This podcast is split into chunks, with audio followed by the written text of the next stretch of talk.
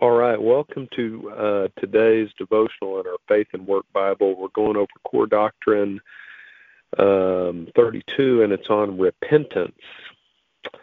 And I'll go ahead and read the first paragraph and then the key verse. The, the first paragraph goes like this The believer's primary response to the gospel is one of faith and repentance. These two elements of our response are like two sides of one coin. Believing in Christ as Lord and Savior also requires repenting of sin. And in order to experience transformation, we need to repent. Repentance leads the believer to do the difficult work of dying to self, mortification, leading us away from self reliance to a life characterized by belief in God and His gracious promises. And our verse today is Ephesians 4:22. And Ephesians 4:22 goes like this. If I can find it. You were taught with regard to your former way of life to put off your old self, which is being corrupted by its deceitful desires. So that that was Ephesians 4:22 and today's devotional had a story written by someone who has worked many years as an executive assistant at an investment firm. She told a story about how she had worked at the firm for just a few years and another assistant asked her one day, "What are you going to do next in your career?" Surely you don't want to remain an assistant your whole life. And that comment was a little bit of a hit to her pride. She became insecure about her title and her role at that firm. She found herself always comparing herself to others, to their titles, to their job descriptions. I'll read a little bit from her story as we kind of talking about as we as we talk about repentance today, turning from your old ways. Um, okay, here is a little bit of her story. In the past few years, though, this and, and, and this is, you know, this talks about after she had kind of, you know, had a, a those few years of insecurity, followed by, you know, some better years. It says, in the past few years, though, the gospel has increasingly captured my affections. Christ has begun, begun turning my focus from my reputation to his love, plans, and work.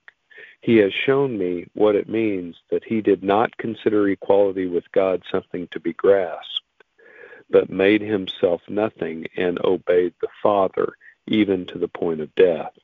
That comes from Philippians uh, 2 verse 6 through 6 through 8 and he has opened my eyes to see that my pride was making me a prisoner of my own grasping. A mixture of pain and joy has accompanied these new realizations however. Repentance seeing sin being sorrow, sorrowful for it confessing it hating it and turning from it is painful my pride was embedded deeply in my heart, which made it harder to see and to remove. And although repentance is a lifestyle, a posture that turns us from sinful affections to godly ones, I am confident that God's love has fundamentally changed my vision of work. Even though my circumstances have not changed, I am still an assistant the joy that comes with the pain has given me freedom from the prison of my pride.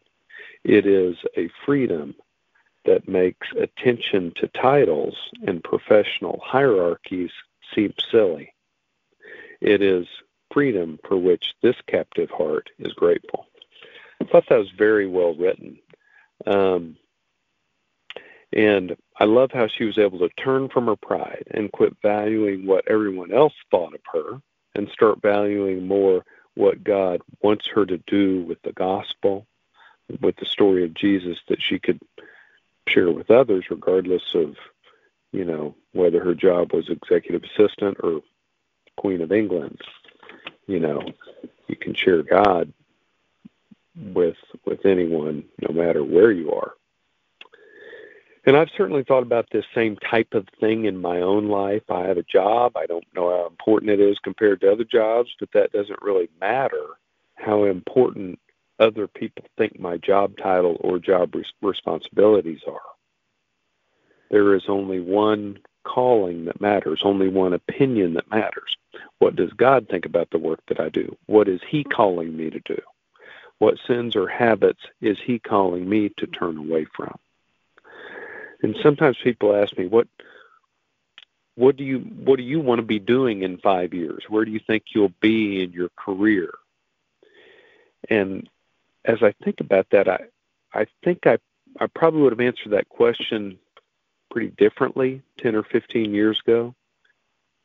That time I wanted to be the guy recognized as the best, the guy everyone thought ought to be in charge, the natural choice for this or that important promotion. I think I'd answer that question a little differently now. Maybe I'd say, I want to be where God wants me.